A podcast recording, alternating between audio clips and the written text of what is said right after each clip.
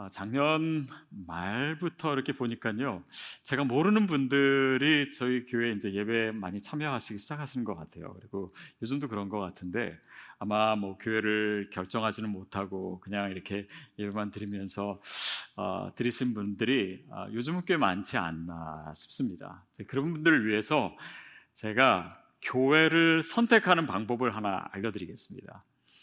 아, 사실 제 말은 아니고요. 아, 이 시대에 정말 유명한 아, 가장 뛰어난 저술 기독교 저술가라고 할 수 있는 필립 얀스가 그 책에서 교회를 어, 선택하는 방법을 이렇게 표현했어요. 어떻게 하냐면 교회는 위를 올려다 보고 그 다음에 주위를 둘러보고 밖을 내다보고 안을 들여다 보아야 한다.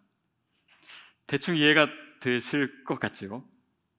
이해가 안 되시는 분도 뭐 더 많네요 보니까. 근데 뭐냐면 위를 보라라고 하는 것은 어, 말하자면 예배이죠. 우리가 예배죠. 하나님을 바라보면서 어, 정말 어, 주님을 향해서 예배 드리는 교회인가를 생각해 보는 건데 많은 경우 요즘에 특히 교회는 마치 극장에 온 것 같은 느낌이 들 수도 있습니다. 그러니까 어, 그냥 앞에서 잘 하고 나에게 좀 감동이 오면 박수 쳐주고 어, 좋은 거라고 생각하고 어, 정말 이렇게 우리 예배에 하나님이 내 앞에 계시고 내 예배를 받으시는 거에 대한 느낌을 점점 더 잃어가는 것이 현대의 예배가 아닌가도 싶어요.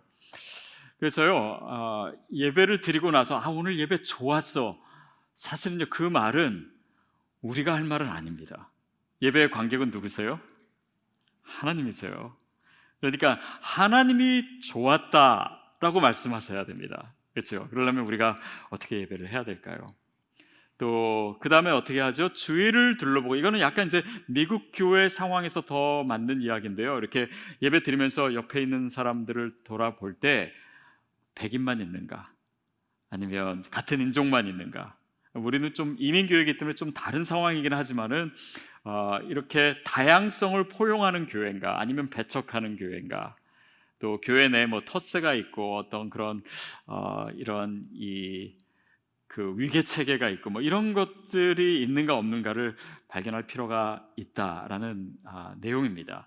그 다음에는 밖을 내다보라고 하는 것은 어, 당연히 선교적 차원을 얘기하는 것이죠. 단지 어, 해외 선교뿐만 아니라 우리가 어, 지역을 돌아보고 또 이웃의 필요를 돌아보고 있는가 어, 그런 교회라면 좋은 교회다. 그리고 안을 들여다봐야 된다라고 하는 것은 어, 교회 안에 소외된 사람이 없는가, 그들의 필요를 채워주고 있는가, 또 서로 갈등은 없는가, 뭐 이런 문제를 보는 것입니다.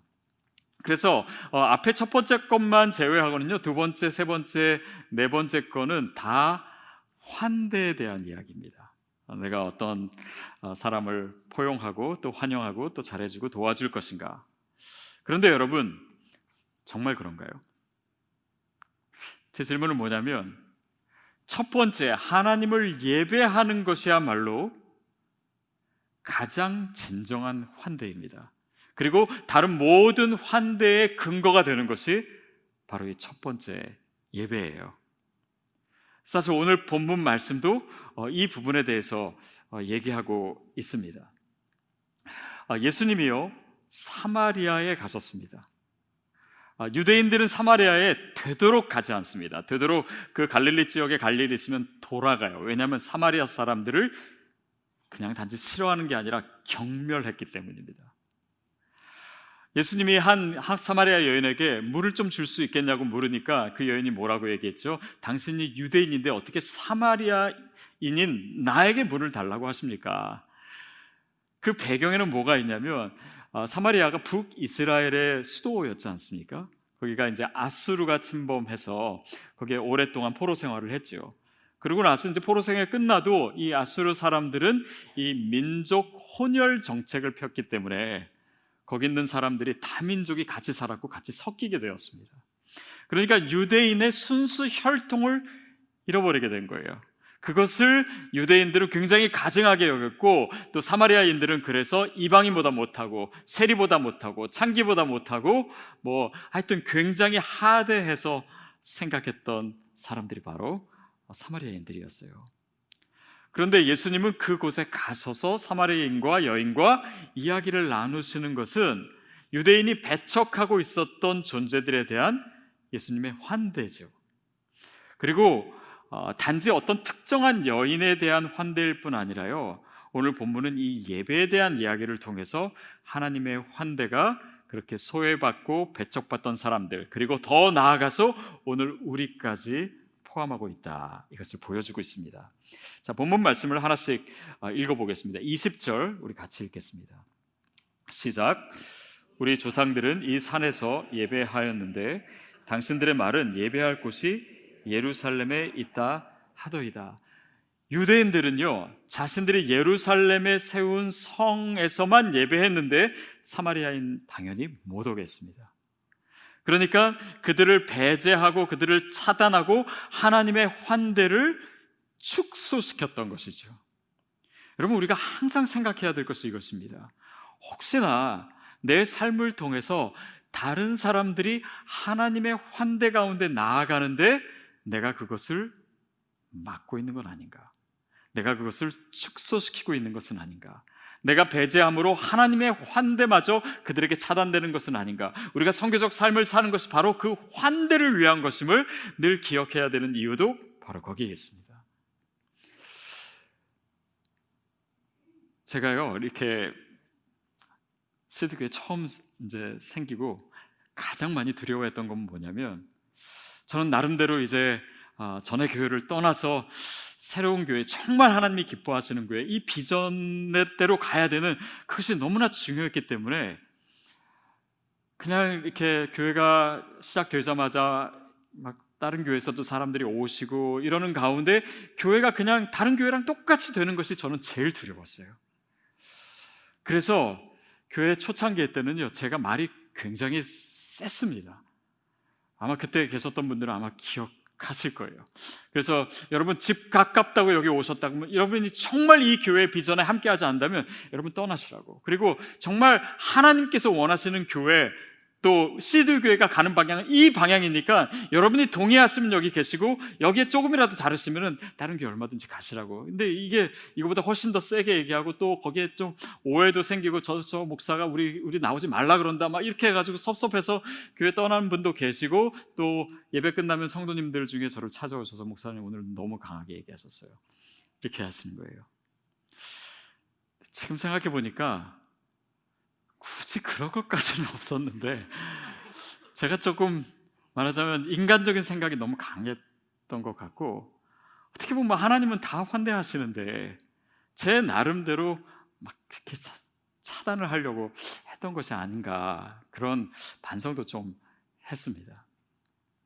제가 예전에 믿지 않는 여러분들과 함께 이렇게 대화하면서 그분들이 이제 교회를 가보시긴 하셨는데 교회 가셔서 좀 불편하고 힘들었던 것이 뭐냐 제가 물어보니까 몇몇 분이 그 얘기를 하시더라고요.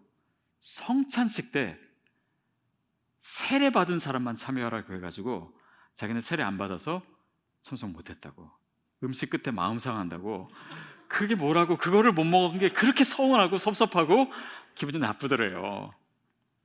근데 사실 여러분 성경에서 어, 세례 받은 사람만 성찬에 참여해야 된다 그런 말은 없습니다.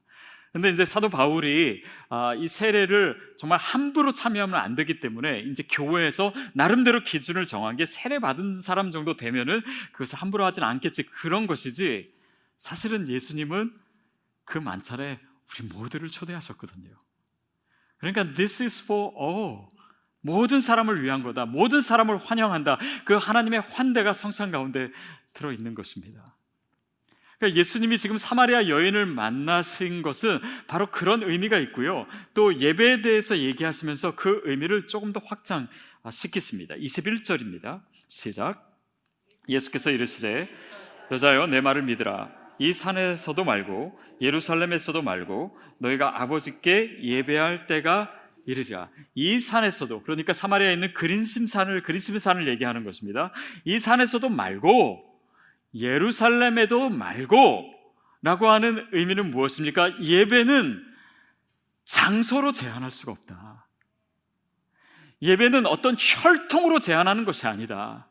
예배는 어떤 자격이 있어야지만 하는 것이 아니다. 예배라고 하는 것은 하나님이 우리를 다 환영하시는 하나님의 환대이다. 이걸 보여주신 거예요. 그래서 이 예배라고 하는 것을 통해서 예수님께서는 이 환대의 의미를 점점 더 확장시키고 계신 것입니다. 그러면서 이 산에서도 말고 예루살렘에서도 말고 너희가 아버지께 예배할 때가 오나니 이것은 단지 예배가 장소의 문제가 아니라 시간의 문제다라고 하는 것은 아닙니다. 어떤 예배 드려야 될 뭐 특정한 시간을 주님께서 말씀하시는 건가요? 그건 아니죠. 뭐냐면 예수님이 그 하나님의 환대와 사랑을 드러내시기 위해서 지금 오셨잖아요. 지금이야말로 바로 예배할 때다.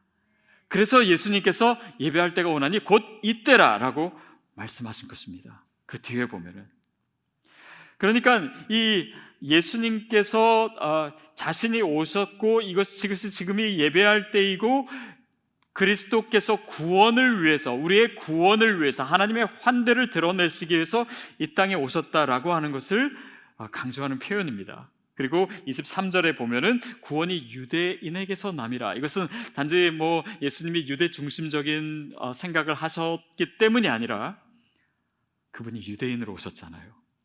예수 그리스도를 통해서 구원이 이루어짐을 말씀하고 계신 것이죠. 자, 결국 구원이 예수 그리스도를 통해서 이루어진다. 이것이 바로 요한복음의 주제입니다.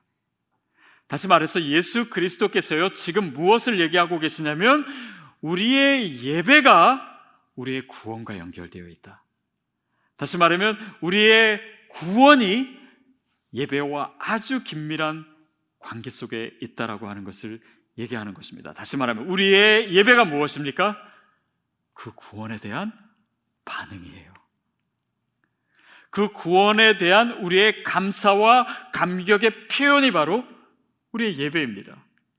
그래서 예배가 아, 이 구원의 문제와 아, 연관되어 있음을 예수님께서 계속 말씀하시는 것입니다. 23절 말씀입니다. 시작.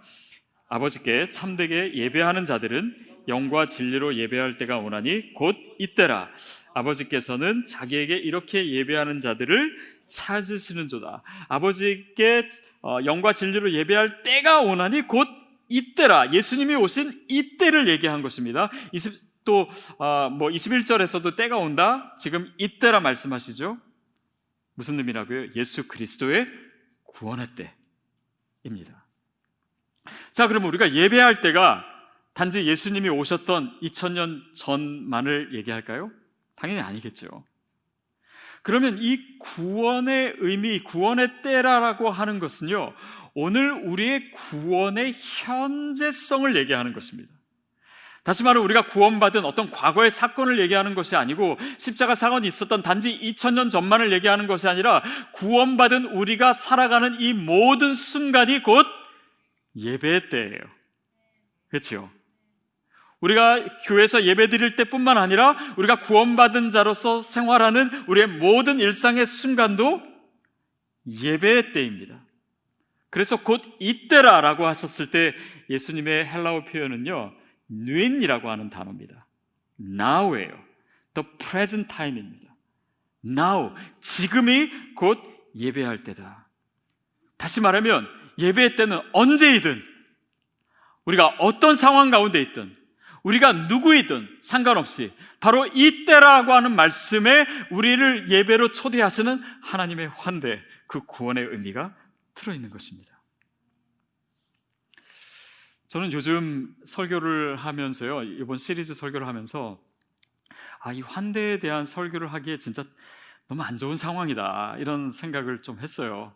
왜냐하면 첫 번째 주에 여러분 기억하실지 모르겠지만 우리가 그 안아주는 안아주시는 하나님. 그래서 우리도 이제 서로 안아줘야 된다. 거기에 능력과 기적이 있다. 이런 얘기를 했는데 사실은 뭐 안아주기는커녕 요즘 악수도 제대로 할 수 없는 때이잖아요. 근데 이게 적용이 이렇게 금방 되기가 어렵고 두 번째 주에는 어, 인사에 대해서 크리스찬이 하는 인사에 대한 이야기를 나눴는데 요즘 뭐 마스크 다 쓰고 있고 서로 알아보지도 잘 못하는데 인사 제대로 하기도 정말 어려운 상황이잖아요. 지난주에 기억나십니까? 환대 식탁. 지금 뭐 간식도 못 먹는 상황에서 무슨 식사를 같이 하거나 초대하거나 이게 어려운 상황인데 이거를 빨리 적용해야 되는데 그러지 못하는 상황이 아, 계속 아쉬웠고 오늘은 뭐냐면 환대의 예배. 사실은 어쩌면 가장 예배하기가 어려운 시간을 우리가 보내고 있지 않습니까? 또 예배의 영성이 공격받고 있는 그 위기를 우리가 지나고 있지 않나요? 근데 그 의미가 있지 않을까 싶어요. 뭐냐면 예배라고 하는 것은 하나님이 우리를 환대하셨다라고 하는 것은 내가 어떤 장소에 있던 어떤 상황에 있던 어떤 예배에 대한 공격이 있든 내가 어떤 죄인이든 내가 어떤 실패 가운데 있든 그 어떤 상황에도 불구하고 하나님은 나를 환영하신다. 그리고 그 환영에 반응하는 것이 우리의 예배이다. 그렇다면 저는 이때가 바로 예배의 때임을 믿습니다.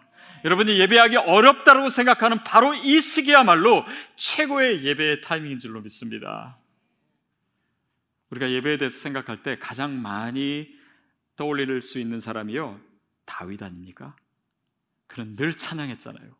그의 삶에 찬송으로 가득 차 있지 않습니까? 늘 주님께 예배하는 사람 아니었습니까? 그런데 그 삶의 구석구석을 보면 예배하기 너무 어려운 상황들이 많았습니다. 적들이 자기를 둘러싸 있고 당장 죽을지도 모르는 그 위기 가운데 있고 또 자기 스스로 죄를 짓고 그래서 사람들이 자기를 비난하고 어쩌면은 예배할 수 없는 그 모든 상황 가운데 있는데 다윗은 계속해서 하나님께 뛰어들어가고 있는 모습입니다. 그게 다윗이었어요. 그 모든 어려운 상황을요 찬양으로 승화시킵니다. 그리고 그것으로 주님을 예배해요. 언제이든, 어떤 상황이든, 자기가 얼마나 죄인이든, 상관없이 이 모든 상황을 통해서 하나님은 내 예배를 받으시는 분이시다. 왜 그런지 아십니까? 그는 하나님이 나의 구원의 하나님임을 알았기 때문입니다. 어렸을 때부터 골리앗과 싸울 때부터 하나님은 늘 자신을 구원하시는 하나님이시고 사울의 공격이 사울이 자기를 죽이려고 하는 그 위기 가운데서도 하나님 나를 구원하셨고 블레셋 사람으로부터 나를 구원하셨고 그 하나님을 내가 알기 때문에 그 구원의 하나님을 날마다 노래하는 것, 반응하는 것입니다. 심지어는 자기가 죄를 짓고 지금 그 구원이 이루어지지 못한 상황에서 조차 그 하나님을 예배해요. 왜냐하면 내 하나님은 구원의 하나님이시기 때문에 나를 구원하실 하나님을 내가 알기 때문에 그리고 내가 예배로 나아갈 때 하나님은 다윗을 구원하셨어요. 그게 다윗의 삶입니다. 저는 그렇게 하나님께 뛰어들어가는 것 그게 예배라고 믿습니다. 그것이 우리가 주님께 드릴 수 있는 최고의 환대예요. 예배란 뭐냐? 하나님의 환대에 하나님의 구원에 내가 환대로, 예배로 반응하는 것입니다. 자, 이것이 오늘 예배에 있어서 우리가 생각해야 될 가장 중요한 것인데 24절 말씀 같이 읽겠습니다. 24절 시작. 하나님은 영이시니 예배하는 자가 영과 진리로 예배할지니라. 하나님은 영이시니 예배하는 자가 영과 진리로 예배할지니라. 예배가 구원에 대한 반응이라고 했습니다. 구원이라고 하는 것은 어찌 보면 가장 영적인 것 아닙니까? 그렇죠? 또 이 구원을 우리에게 말해주는 이 복음이야말로 진리이죠. 절대 진리이죠. 그러니까 예배가 이 구원과 연결되어 있다는 것은 영과 진리로 예배하는 것이 무엇인지에 대해서 우리에게 힌트를 주는 거예요. 즉, 그것이 구원이 영적이고 진리이기 때문에 그 구원에 대해서 반응하는 우리의 예배도 영적이고 진리여야 한다. 그러면 영과 진리로 예배한다 라고 하는 것이 구체적으로 무슨 의미일까요? 저는 이 팬데믹 이후에요. 한 가지 늘 그 고민하고 좀 어려워진 게 뭐냐면 성도님들랑 악수하는 게 어려워졌어요. 그러니까 어, 악수를 안 하진 않죠. 근데 저분이 악수를 원하는지 아니면 저를 저랑 손잡는 걸 싫어하는지를 제가 알 수가 없잖아요. 그러니까 눈치를 봐요, 자꾸. 끝나고 이렇게 볼 때 저분이 정말 악수를 하, 나랑 하려고 하는가 안 하려고 안 하려고 하는데 제가 또 손 내면 그것도 실례가 될 것 같고 그리고 또 악수도 요즘은 이렇게 악수하기도 하지만은 이렇게 fist bumping을 하기도 하고 뭐 팔꿈치로 하기도 하고 여러 가지 저분이 뭘 원하시는지 제가 모르겠어요. 그러니까는 때로는 진짜 어색해져요. 저분이 주먹을 줬다가 했다가 하면 제가 주먹 줬다가 다시 피면은 다시 폈다가 어쩔 때는 그 주먹 줬는데 제가 이렇게 잡기도 하고 막 이렇게 어색하게 되는데 사실은 이 악수는 그 모양이나 방법론 자체의 문제가 아니잖아요. 그냥 반갑고 어떤 터치가 일어나고 환영하는, 환대하는 그 의미, 그 제 마음이 중요한 것이지 사실은 방법론적인 문제는 아닐 것입니다. 예배도 그렇지 않을까요? 예루살렘에서도 말고 그림심산에서도 말고 사마리아에서도 말고 그거는 뭡니까? 예배는 방법론이 아니다. 영과 진리로 예배하는 것은 어떤 특정한 것을 얘기하는 것이 아닙니다. 어떤 내가 눈을 감아야지만 영적이 되고, 내가 손을 들어야지만 영적이 되고, 내가 어떤 환각 상태에 들어가야지만 더 영적이 되는 것 같은 그런 예배가 아니라, 내가 정말 전심으로 어떤 예배자로 주님께 나아가고 있는가. 그것을 얘기하는 거 아닐까요? 저는 영적인 것을 생각할 때 이런 방법으로 생각해요. 아, 저는 뭐 어렸을 때부터 그 교회를 다니고 예수를 믿었음에도 불구하고 신앙에 대한 고민이 정말 많았습니다. 그러니까 아 이게 정말 맞을까? 하나님이 정말 살아계실까? 정말 예수님이 나를 구원하신 걸 내가 어떻게 믿을 수 있을까? 성경 말씀이 정말 진리인지 내가 어떻게 하나? 늘 고민하고 늘 생각했어요. 그런데 이 생각이 아무리 깊어져도요. 내, 내 생각 속에 하나님을 담을 수가 없더라고요. 그러니까 결국은 내 생각의 끝에 내 생각의 한계를 느끼게 되고 그 생각이 소진된 다음에야 하나님의 영역으로, 믿음의 영역으로 가게 되더라고요. 그러니까 우리는 흔히 영적인 것을 생각하기를 생각하지 않는 것이 영적이다? 꼭 그렇지 않아요. 오히려 그 반대예요. 내가 의지적으로 내가 최선을 다하고 내 감정, 내가 감정적인 것은 감정이지 영적인 것이 아니, 아니에요. 내 감정을 모든 것을 다해서 또 내 생각을 다해서 전심으로 하나님을 예배했을 때 저는 영적인 세계가 열려진다라고 믿습니다. 다시 말하면 온 마음으로 찬양하는 거예요. 온 정성을 다해서 내 힘을 다해서 내 전 존재를 가지고 주님 앞에 나아가는 것. 거기에 하나님의 영과 내 영이 닿는 체험이 일어나는 거예요. 무신론 자들이 그런 곳은 없다라고 하는 바로 그 곳에서 내가 하나님을 만나게 되는 것입니다. 그것은 하나님이 영이시니 내가 영과 진리로 예배한다. 내 모든 것을 내 존재를 다해서 그러니까 예수님도 어떻게 해라가 아니라 하나님께 그렇게 예배하는 자를 내가 찾는다. 하나님이 찾으신다. 그러니까 예배 자를 원하신다라는 것입니다. 로마서 12장 1절이 바로 이것을 얘기해요. 함께 읽겠습니다. 시작. 그러므로 형제들아 내가 하나님의 모든 자비하심으로 너희를 권하노니 너희 몸을 하나님이 기뻐하시는 거룩한 산 제물로 드리라. 이는 너희가 드릴 영적 예배니라. 영적으로 드리는 예배가 뭐냐면 하나님이 기뻐하시는 너희 몸을 이게 physical한 body가 아니에요. 뭐냐면 이게 소마라고 하는 단어는 우리의 생각과 우리의 마음과 우리의 영혼과 우리의 의지와 우리의 삶과 우리의 육체와 이 모든 것을 통합적으로 해서 전 존재로 하나님께 나아가는 것을 의미합니다. 최선의 예배예요.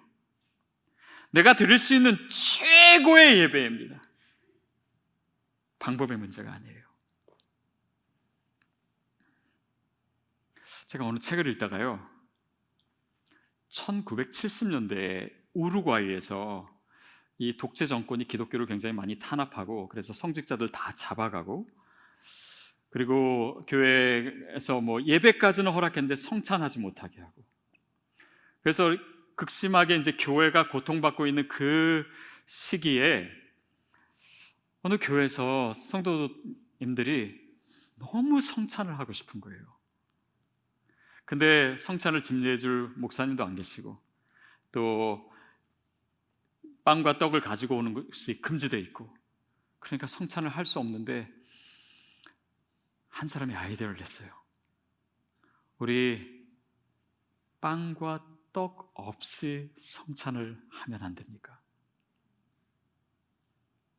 그래서 그것을 집례하는 목사님도 없이 마치 떡이 있는 것처럼 마치 잔이 있는 것처럼 떡을 먹고 잔을 마시는데 그 모든 성도들이 눈물바다가 된 거예요. 그것을 본 사람이 내가 보았던 성찬식 중에 가장 감동적인 가장 하나님의 임재가 느껴지는 성찬식이었다. 물론 이것은 누군가 뭐 신학적인 이슈를 만들 수도 있고 또 평상시라면은 일반적인 상황이라면 굳이 이럴 필요가 없을 것입니다. 그러나 그 한계 상황 속에서 최선으로 예배 드린 것. 저는 그것이 예배의 본질에 훨씬 더 가깝다고 믿습니다. 어떤 방법의 문제가 아니에요. 장소의 문제가 아닙니다. 내가 어떤 상황 가운데 있는가의 문제가 아닌 것이에요. 저는 이번 주에 이 말씀 계속 묵상하면서 하나님께 계속 질문했어요. 계속 기도했어요. 하나님, 영과 진리로 예배드리는 것이 뭡니까? 이거에 대한 자료도 많이 받고 이 주제에 대한 설교도 예전에 여러 번 했었는데 하나님께 계속 물었어요. 정말 주님이 원하시는 영과 진리로 예배드리는 것이 무엇입니까? 그래서 제가 지금부터 말씀드리는 거는요, 그 질문에 대해서 하나님이 저에게 제 마음에 말씀하신 것을 여러분에게 나누려고 합니다. 하나님이 저에게 어떤 생각을 주셨냐면요, 예배를 가르치려고 하지 말고 성도들로 최선의 예배를 드리게 하라. 예배가 뭔지, 영과 진리가 뭔지 헬라어로 뭐고 이렇게 해가지고 어떤 방법론을 얘기하는 것이 아니라 성도들로 하여금 최선의 예배를 드리게 하라. 그렇게 되면 최선의 예배를 드리라. 그러면 내가 그게 뭔지 가르쳐 줄 것이다. 여러분은 제가 뭔가를 얘기하고 가르쳐야지만 예배하는 분들이 아닙니다. 그러나 우리가 온 마음과 우리의 전 존재로 하나님께 나아갈 때 우리가 영으로 주님을 예배하는 것이 무엇인지, 진리로 주님을 예배하는 것이 무엇인지 여러분이 반드시 체험하게 될 것입니다. 이것을 언제 하라고요? 그 예배할 때가 바로 이때라. 바로 이때라고 하십니다. 저에겐 이때라고 하는 것이 지금 예배의 위기라고 생각하는 하는 바로 이때, 지금이다.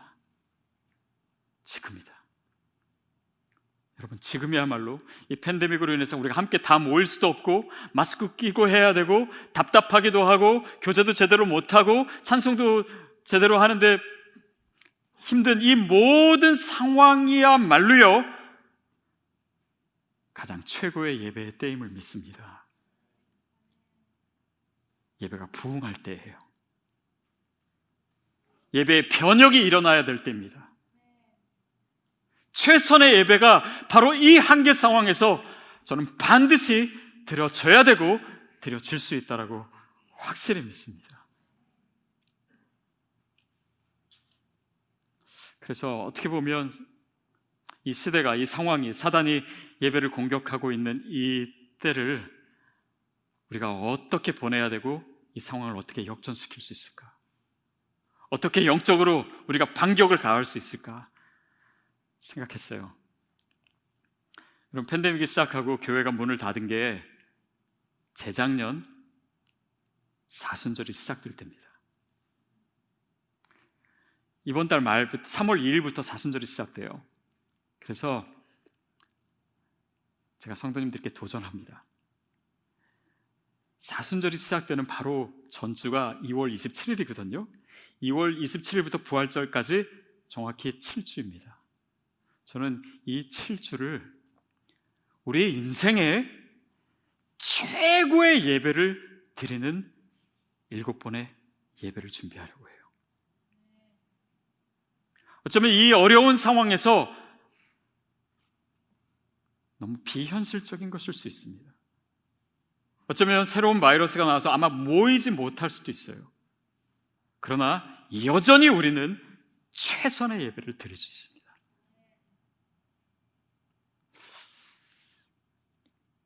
그리고 7주를 마치고 기쁨과 영광의 부활절을 맞이하는 거예요.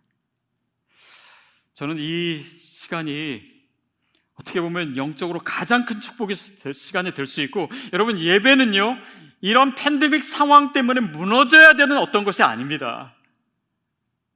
교회는 상황이 어렵다고 휘청거려야 되는 그런 존재가 아니에요.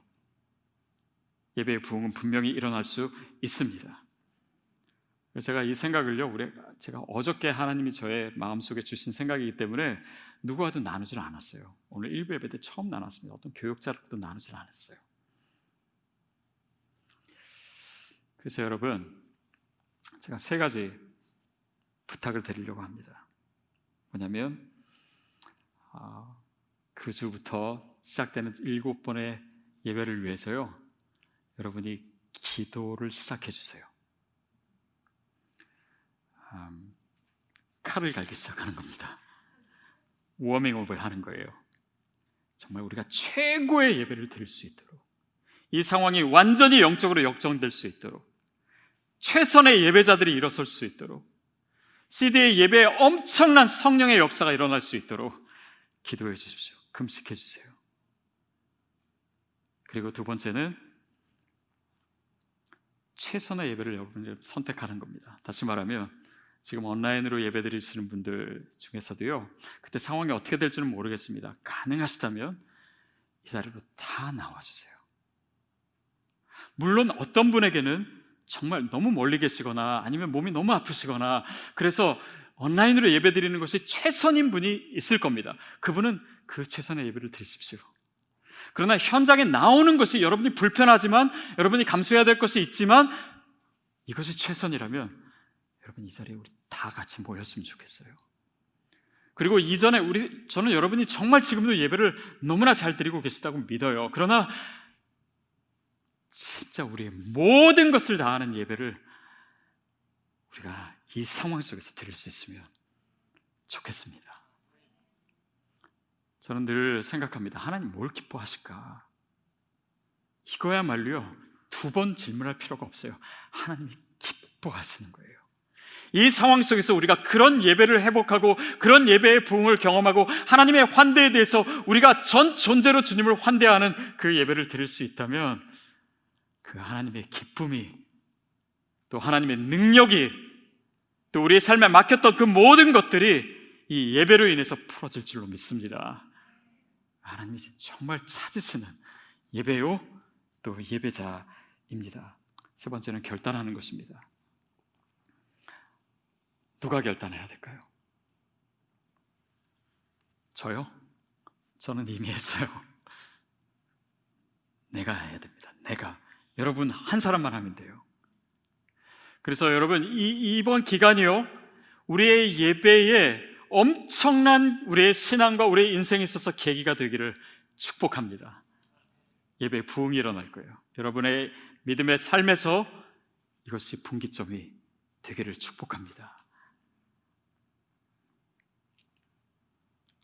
하나님께서 예배자를 찾으십니다. 언제요? 지금. 이때. 이 팬데믹의 한 가운데서 가장 예배드리기가 어렵고 방해가 많고 장애물이 많다라고 하는 바로 이곳에서 하나님이 예배받기를 원하세요. 저는 온라인 예배가 좋냐, 오프라인 예배가 좋냐, 그걸 말씀드리는 것이 아니라 그런 논의는 이제는 할 필요가 없어요. 왜냐하면 그 자체가 예루살렘이냐 그린신산이냐 똑같아요. 우리의 질문은 뭐냐면 무엇이 최선의 예배인가? 지금 나에게 있어서 내 상황 속에서 무엇이 내가 드릴 수 있는 최고의 예배인가? 그것을 드리면 됩니다. 그래서 그 질문에 대해서 여러분이 여러분의 예배를 답하세요. 그럴 때 기적이 일어날 줄로 믿습니다. 하나님의 놀라운 부흥의 역사가 일어날 줄 믿습니다. 영과 진리로 예배드리는 것이 정말 무엇인지 여러분이 그때는 우리의 예배를 통해서 우리의 가슴으로 우리의 영으로 체험하게 될 것입니다. 그런 예배자 되시기를 주님의 이름으로 축복합니다.